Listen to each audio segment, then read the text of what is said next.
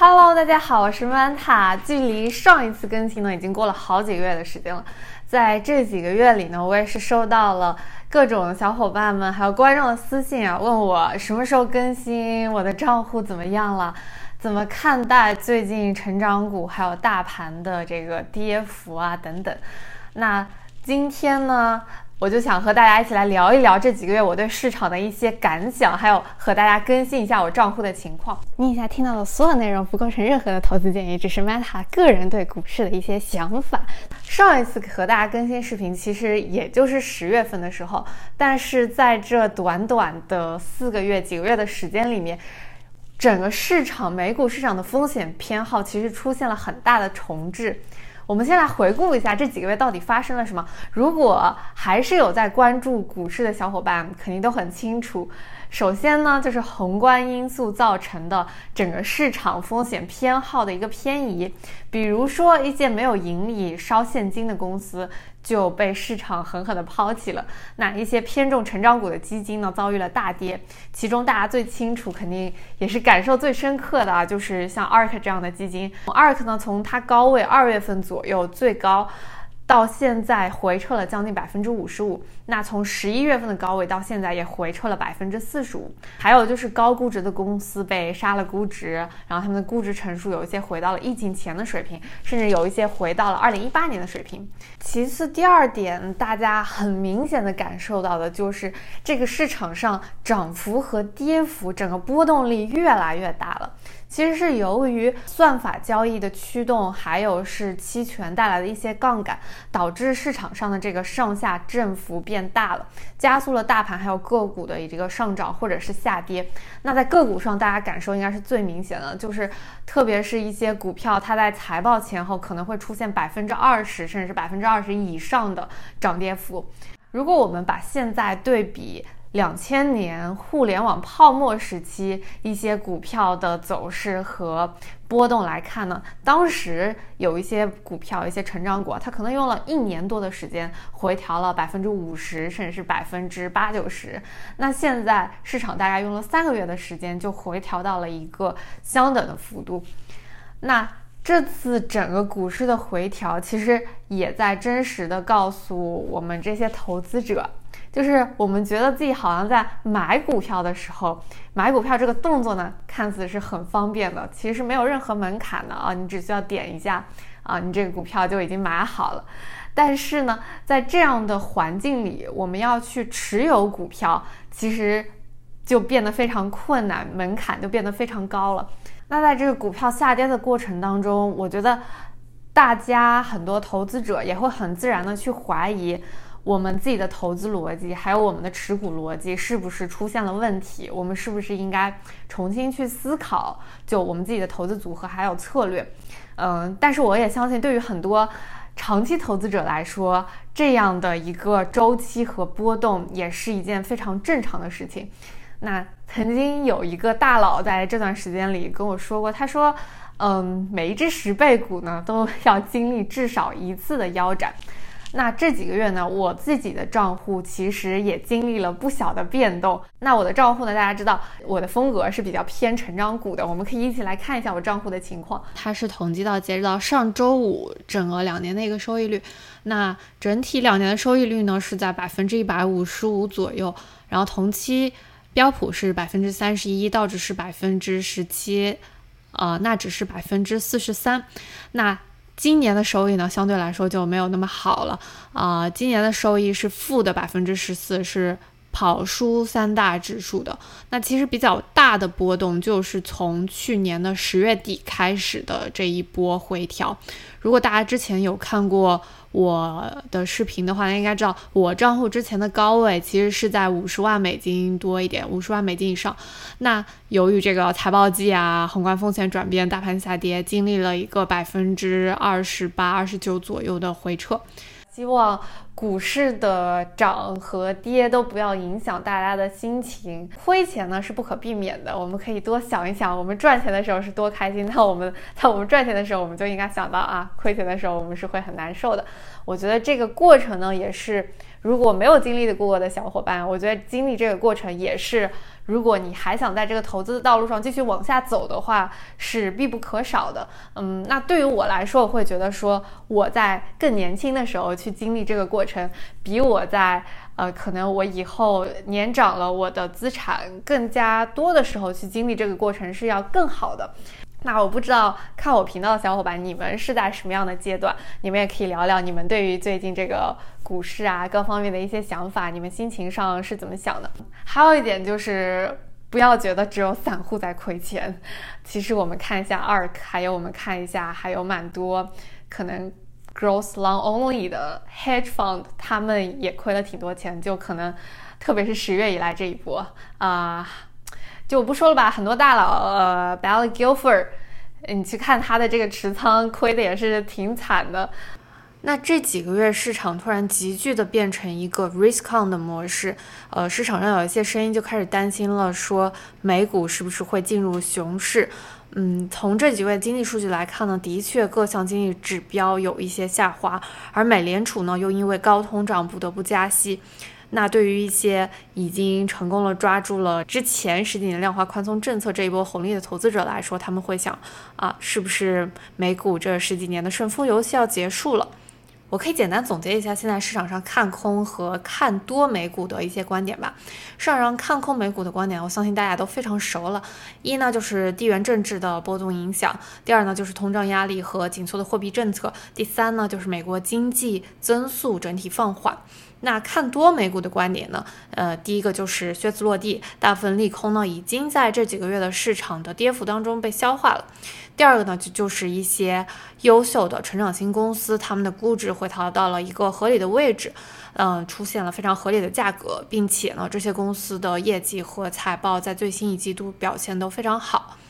然后第三点呢就是美国经济虽然放缓了，但是还远没有到经济萧条的程度。其实我们探讨完刚刚我说到几点，那有些小伙伴听完说其实我不想玩这个游戏了，美股这个游戏我不会玩了。我觉得选择不去投资，或者说选择休息一下，也是一个非常合理的决定。就是毕竟现在的股市这么的动荡，就是大家没有必要为了股市或者说就是去经历这个风险而影响自己的心情，或者影响自己做别的事情。但是呢，如果我们还想继续投资继续跳舞，那怎么办呢？在这样的情况下，这几个月我在思考的问题是什么？首先我进行了一些反思吧，就是我在想我到底可以做什么，我不能做什么。那我觉得我任性几点我没有办法做到的是呢，第一点呢，我没有办法像 hedge fund 或者一些机构那样去进行交易和 trade。首先在一个估值和数字的对比上，我觉得我没有任何优势。那在消息面上呢，我也玩不过算法。那技术面呢，我没有办法做到实时去盯盘，很 actively 去 trade。最重要的，我觉得我没有办法去 time the market， 就是说准确的抄底，或者去准确的预测什么时候大盘到顶了。我也认为抄底这个是一个伪命题。如果有人跟你说它可以准确的预测大盘的底部或者顶部，那我不觉得这个事情是成立的。当然大家可能有自己的想法。那在这个市场下跌的过程当中，我也去重新思考了我自己的投资策略，还有我投资组合的一个构成。我直接跟大家总结一下我的一些思考的结果吧。我们刚刚说了，我认清了我觉得我不能做什么，那我能做什么呢？我觉得我认识到的一点就是用被证实过有用的方法去做投资，并且是被很多散户证实过有用的方法去做我自己的投资。用一句话概括呢，就是用时间换空间。具体来说呢，第一点就是回归本真，找到好的长期大赛道、大机会的好公司。那我相信这是被非常非常多散户用自己的钱、自己的经验去证实过可以让我们的资产翻倍的办法。但是这个东西投资的方式在于，不是说现在市场上没有好公司，而在于我们没有认真的去找，或者说我们在这个市场波动的过程当中，我们的心态能不能撑住？这是其实心态和我们找的这个过程是最重要的。我这里就不展开说了。然后第二点呢，就是我调整了一些我之前短期交易的策略。如果大家之前有关注过我的频道就知道，我可能会去 trade 一些财报啊什么。但是因为现在的市场其实它整体就是所有股票同涨同跌，或者说某个板块同涨同跌，跟个股的基本面挂钩的会相对来说更少一点，而是和宏观的因素挂钩更多，而且呢机构抱团的现象很明显。所以如果再去做这些短期的交易啊 trade， 就其实受各种因素的影响，这个 flop 或者说失败的几率是很高的。所以我觉得这些短期的 trade 在之前那几个月或者接下来可能风险回报就不成正比，那我就其实很大程度上减少了这些交易。那第三点我觉得也是很重要的，就是彼之砒霜吾之蜜糖，就是一些被市场已经抛弃的，可能说不盈利，或者我们刚刚说的现金流不怎么健康，或者说很早期的这些公司，其实我觉得现在这市场有一点一竿子打死的逻辑了，就是你只要是没有盈利，或者说你是 SPAC， 你被归类到了某一类公司里面，甚至是你是 ARK 持有的公司，都会就是被打到一个不太好的sector 里面。这个就要看我们怎么去思考这个问题了。我的想法是说，市场永远是不 efficient，永远会出现超涨超跌。那有时候人群越悲观，可能这个投资机会反而是越有吸引力的。这是第三点。第四点其实相信大家也都已经有了解了，就是估值这个东西的确是存在周期的，是跟宏观相关的。但是公司如果它的业绩好的话，它是可以超越这个估值的存在啊。这怎么解释呢？就是说这些年来，比如说 SaaS 这个板块，它的估值从之前可能8倍翻到了之前比较高位的15倍，它的估值整体翻了1倍。现在呢，经历这整个大回调以后，整体 SaaS 板块的估值又回到了10倍左右。那对于个股来说，如果公司的业绩超过预期，它的估值可以不变，但是它的市值却一直都在涨。这个核心问题就是这些高成长股票、高成长公司，它的可持续增长的持续的时间能否超过就是整个市场共识，说我们愿意接受这些高估值的时间。就是还是一样，我没有办法预测，或者我不觉得有任何人可以去预测说你现在这个估值回调还会缩水多少，还会跌多少。如果说再跌 20% 的话，那这些 SaaS 板块的估值它可能会回到8倍。那8倍是底吗？我也不知道，我觉得没有人能够知道。所以回到我们一开始说的问题，我觉得我能做什么呢？我觉得兜兜转转又回到了第一点，就是找到长期好的赛道的好公司。假设我们能找到一家长期5倍以上甚至是10倍这样公司的存在，可能现在这家公司的股价它从100块跌到50块，你觉得非常的疼。但是如果它的中值是1000块，我们从未来当它涨到1000块的时候，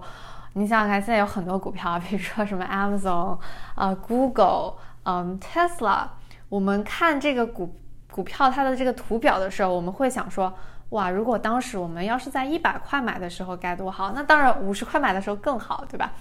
但是你会想说，当时100块、200块、300块，你只要任何时间段，你如果买了，你都会觉得，翻了好多倍。如果我该买一点，该多好。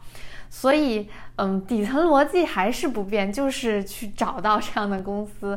并且持有它。那当然，前提是我一开始聊的，如果你还想继续留在美股继续跳舞的话，这些呢都是我自己在这几个月还有最近的一些思考和想法吧。把这些思考和想法这个整个过程告诉大家呢，一个是为了日后我自己来复盘，我来看哪些我说的可能被市场打脸了，或者说哪些我觉得其实是对的，我的判断是正确的。那同时呢，也是发出来给大家想要获得更多大家的一些思考和反馈。当然我说的也不一定全都是对的，我也欢迎大家来指正，跟我探讨，然后我们一起互相学习。那对于我自己来说呢，这几个月我都是还是以研究公司为主了，我觉得这个个股它跌跌不休，反而给了我更多的时间去了解各个行业各个类型的公司。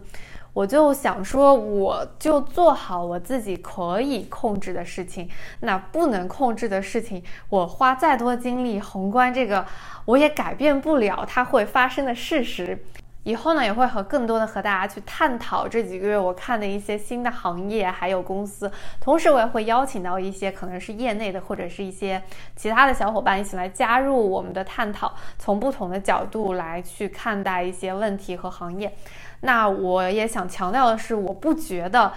我们刚刚说的找到一家5倍10倍的这个长期好赛的好公司是一件一蹴而就的事情。那我做这个频道的初衷，其实一开始就是想和大家去交流我自己的投资想法，还有我的一些交易逻辑。那我觉得任何之前关注我的小伙伴也好，或者是你今天第一次来到我的频道也好，你对我的任何观点看法有什么不同的意见，